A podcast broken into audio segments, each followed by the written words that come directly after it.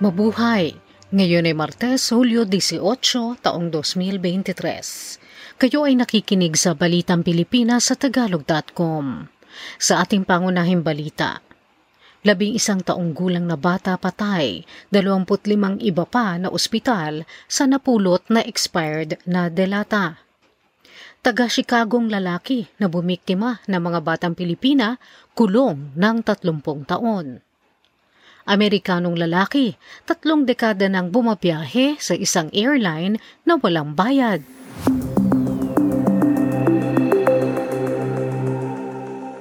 Isang labing isang taong gulang na batang lalaki ang nasawi, samantalang 25 iba pa ang naospital dahil sa pagkalason sa kinaing expired na delata na napulot nila sa isang bakanteng lote sa Barangay Patalon sa Zamboanga City. Ang nasawing si Darren Sumulang ay isa sa anim na magkakapatid na sumakitan siyan, nagsuka at nagdumi ng walang tigil. Bukod sa kanila, may iba pang kumain ng expired na delata ang dinala sa Labuan District Hospital. Noong una ay sa albularyo lamang dinala ang mga bata hanggang sa lumala ang kondisyon ni Darren. Napag-alaman na ang mga kahon-kahong expired na delata ay napulot ng mga bata sa isang malapit lamang na pribadong lupain.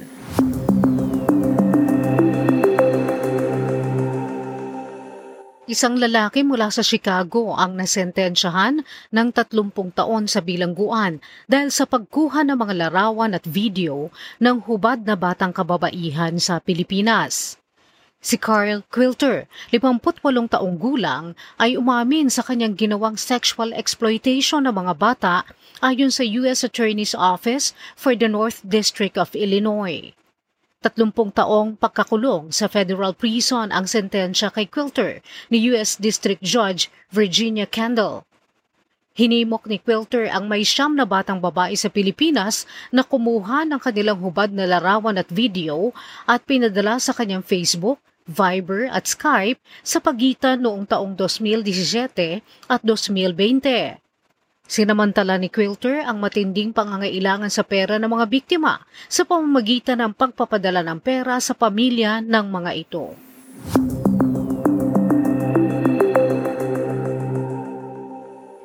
Maitatayo na ang mga bagong riles at modernong istasyon ng tren sa Metro Manila na bahagi ng North-South Commuter Railway o NSCR system makaraang malagdaan sa Malacanang ang mahigit 52 bilyong pisong kontrata para rito. Nilagdaan ni na Pangulong Ferdinand Marcos Jr., Department of Transportation Secretary Jaime Bautista at ng mga contractors ng Australia at Indonesia ang kontrata para sa katimugang bahagi ng NSCR project. Nakapaloob sa tatlong kontratang nilagdaan ang pagtatayo ng 14.7 na kilometrong riles at ang anim na modernong istasyon na kinabibilangan ng Blumentritt, Buendia, EDSA, Bagong Senate Building, Bikutan at Sukat. Sisimula ng dalawang kumpanya ng PT Adhi Karya Persero, TBK, at PT PP Persero, TBK ng Indonesia at Leighton Contractors Asia Limited at First Balfour Incorporated ng Australia ang konstruksyon ng riles ng tren na nakaangat at nasa lupa sa huling bahagi ng taong ito o sa unang bahagi ng susunod na taon. Samantala, ang palitan ng dolyar sa piso noong Hulyo 14 ay 54 na piso at 40 sentimo.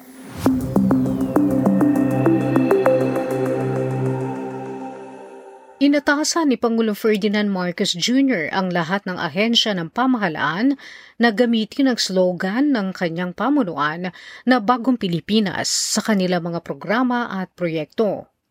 Sa isang memorandum circular na ipinalabas noon pang Hulyo 3, subalit na isa publiko lamang nitong Sabado, inatasa ni Marcos na ang lahat ng ahensya ng pamahalaan, korporasyon, state universities at colleges na gawing gabay ang mga prinsipyo, estratehiya at mga layunin ng brand of governance ng administrasyon.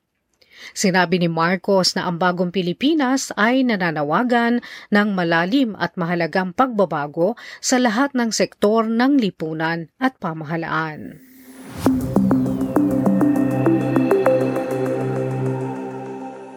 Handa na ang Department of Social Welfare and Development o DSWD sa pagpapatupad ng pilot food stamp program na Walang Gutom 2023, Food Provision through Strategic Transfer and Alternative Measures Program ngayong Hulyo 18. Sinabi ni DSWD Secretary Rex Gatchalian, mayroon na silang listahan ng magiging benepisyaryo na nanggaling sa pinakamahirap na mga mamamayan, buntis at nagpapadedeng mga kababaihan. Ang food stamp program ay inilatag makaraang iulat ng isang social weather station survey noong Mayo na may 2 milyon 700 libong mga pamilya ang nakararanas ng kagutuman. Sa ilalim ng programa, bibigyan ng electronic benefit transfer card na may food credits na nagkakahalaga ng 3,000 piso ang bawat benepisyaryo sa bawat buwan. Maipambibili nila ito ng mga piling pagkain mula sa mga tindahang accredited ng DSWD. Ang programa ay magsisimula sa Tondo, Manila at pinondohan ng Asian Development Bank, Japan International Cooperation Agency at French Development Agency.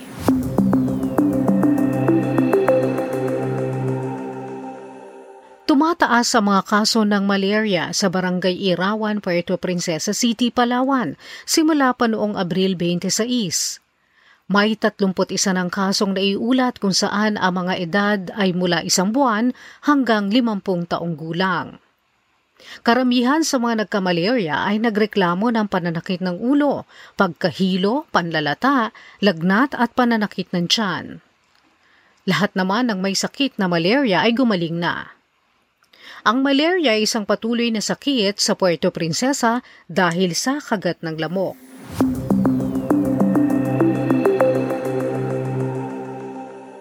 Sa trending na balita online, Viral ngayon ang isang video kung saan nakuhanan ng isang security marshal ng Bonifacio Global City at isang teenager na skateboarder na nag-aaway.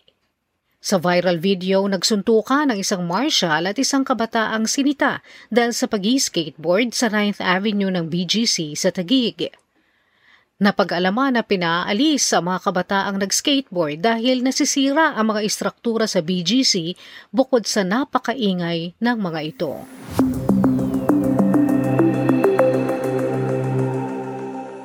Sa balita sa palakasan, Tinapos ni Ernest John Obiena ang kanyang natatanging kampanya para sa Pilipinas sa ika-25 Asian Athletics Championships sa pamagitan ng pagwawagi sa men's pole vault noong linggo ng gabi. Natalo ni Obiena ang 5.71 metro sa Supachalasai National Stadium sa Thailand para mapanatili ang titulong nakuha niya sa 27 edition sa Doha, Qatar. Samantala, nagwagi rin si Robin Lauren Brown ng gintong medalya sa women's 400-meter hurdles.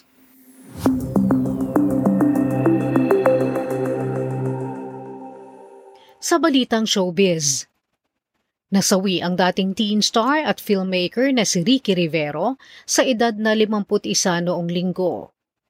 Kinumpirma ng partner ni Rivero ang kanyang pagkasawi sa isang Facebook post. Noong Mayo, dinala si Rivero sa Philippine Heart Center makaraang ma-stroke.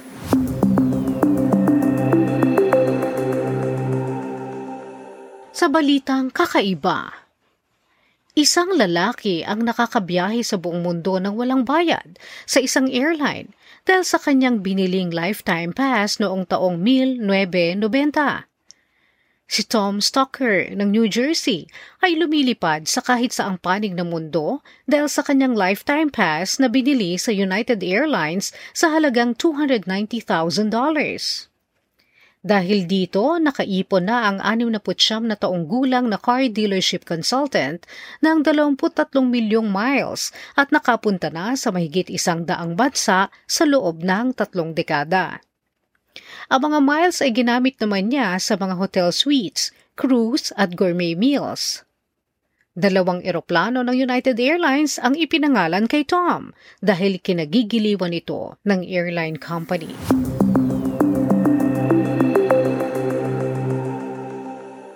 At yan ang kabuuan ng ating mga balita ngayong Hulyo 18, 2023 para sa tagalog.com. Basta sa balita, lagi kaming handa.